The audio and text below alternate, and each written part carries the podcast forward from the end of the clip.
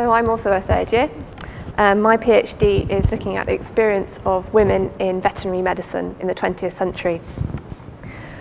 And part of that, certainly the later chapters, is looking at the feminisation of the profession. So about 70%, if not more, are now women graduating from veterinary college, and this has thrown up a whole um, set of issues around the structural practices within veterinary medicine, women wanting to go and have families, um, flexible working, um, the, the sort of um, aspects about pay in feminized professions. Um, and I had thought about doing my action plan about feminization, but decided not to. And instead decided to look at women in science, which in, in some ways is a flip side of the feminization problem. And the reason I did that was partly, I admit, cowardice. Because I was interested to hear what Naomi was saying about wanting to sort of plunge into a very current debate um, to make it factually stable, which I like, um, and sort of was, was greeted with this sort of open arms, this idea that you can be neutral and you have no agenda in these debates. I didn't feel quite so happy about going into that kind of head on um, kind of very um, heated kind of debate. And I think maybe if I did the action plan now, I might feel differently about that. But at the time I was writing the action plan, so last summer, I felt it was easier for me to have a step back and think about women in science and trying the whole debate about trying to encourage more women into science and trying to keep and retain them in, in scientific careers. Um, I also felt that was a much more positive um, angle. With feminisation, you're basically talking about how do we stop women wanting to become vets, or how do you how do you get women to conform to a structure? And that can can end up being quite a negative debate. Whereas women in science, positive, encouraging. Um, how do we facilitate women who want to be more involved in scientific careers? And I also knew, having worked in, um, I worked in a number of science departments as an administrator, so I knew that universities particularly had structures in place already. Um, organisations like Athena Swan, who support women in scientific careers. Um, there's lots of sort of public engagement, people going into schools, encouraging girls at an earlier age to, to look at a scientific career as a valid career. So it was much, felt more, much more positive, and I knew there was already a structure there that as a historian, I could hopefully go and talk to people. I wasn't having to create the whole structure myself. Um, so I looked at, my action plan was looking at trying to influence those types of organisations because although government are interested in, um, in terms of equality, um, women in science, there's not really much they can do at that high level. You know, legally, structurally, women have the same sort of chances as men in scientific careers. There's much more cultural baggage around women um, making it into sciences. So it was, it, was, it was quite hard to kind of pinpoint where influence as a historian might um, come to bear in that more decentered. You know, I, there's no point in, as a historian trying to think about going to talk to someone in central government because they'll say there's nothing we can do. So it, I was a bit worried that it would be a bit too decentered, that my sort of spheres I was trying to influence, the organisations already there who think about women in science, um, would be too dissented, but I thought that's where the policy is made. You know, universities have their own policies. The, the sort of more umbrella um, organisations like Athena had their own policy. So how can I fit myself in there rather than uh, this kind of more top level? Um, but it was also unclear to me how that influence would be used.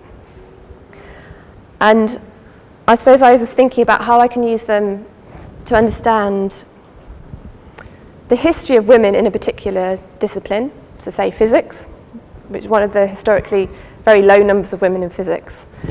So try and understand um, the history of women in physics um, and encourage them to think, think of that historical context not as just something that's been and gone, but as now is still influencing um, assumptions and the structures of that profession.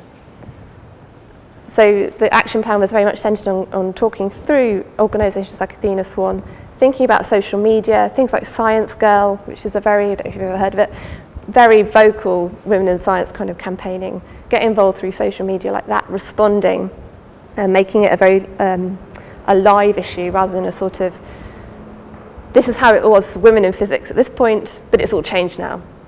And trying to bring that historical context through to say why, why are there still so few women in physics, for example.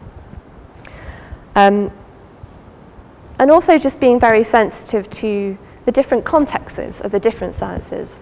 So physics is traditionally low, but there are lots of women in biology. So what is it about biology that encourages women to not only join the profession, but retain, are retained in that profession? So that was my action plan, was very much focused on that. So I handed in the action plan, and then literally about a week later, I got an email around um, from a project being run at Kingston, through Kingston University called the Women in Science Research Network. And it was a historian shadowing, um, a science, women in science shadowing scheme. So I thought, oh, this is nice. this kind of fulfills one of my aims, is to try and get involved in um, the more contemporary debates and think about how I can use the kind of the history I'm looking at. Um, so I've been doing that for the last couple of months, and that was, uh, you, you met your scientist, my scientist is in biotechnology at Kingston University. Then you'd shadow them for half a day and go and see what they actually do in a contemporary lab and um, their sort of interactions with students and other um, uh, staff. And then the final part of it was, was a life story, so an oral interview with them um, which I had, had last week. Fascinating and very, um, very generous with their time. With, Laurie was very generous with her time and the things she would tell me about some of the barriers and the opportunities she's had in her, in her career in biology. Um, so actually, I've been able to sort of implement my action plan through kind of no, um, real no, no effort from my part but it does prove that there are organisations out there that are already thinking about this thing in a much more structured way, and it's up to historians to get involved in those things. So you don't sometimes don't even have to do the hard legwork. But if you if you put yourself forward for them, and I still, in all honesty, have um, issues about thinking about how useful it is. I mean, I think it's okay to have doubts about how me talking to a contemporary woman in science, how does that really inform um, my questions as a historian, because so much has changed in a century. You know, there's no, it's not a very, it's not a direct um, transposition. But also how I get them to be more reflexive about um, asking questions about why historians are interested in, in it as a problem or interested in them as a woman in science. And I think that's half the battle, is to try and um, they're very happy for you to ask them questions, they're, they're happy to be a sort of subject of interest, but it's about the pushing past that and getting them to ask about why we're interested in them.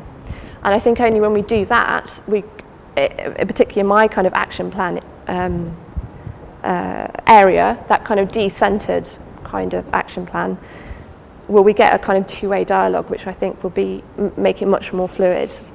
And um, we got a feedback session for that on Friday, so it's something I'll bring up on in the feedback about how we make it a two-way thing rather than a sort of, as Naomi again says, going in and saying, well, I know everything about your profession and I'm going to tell you because um, I've got all this data. Uh, but yeah, so make it a more two-way thing.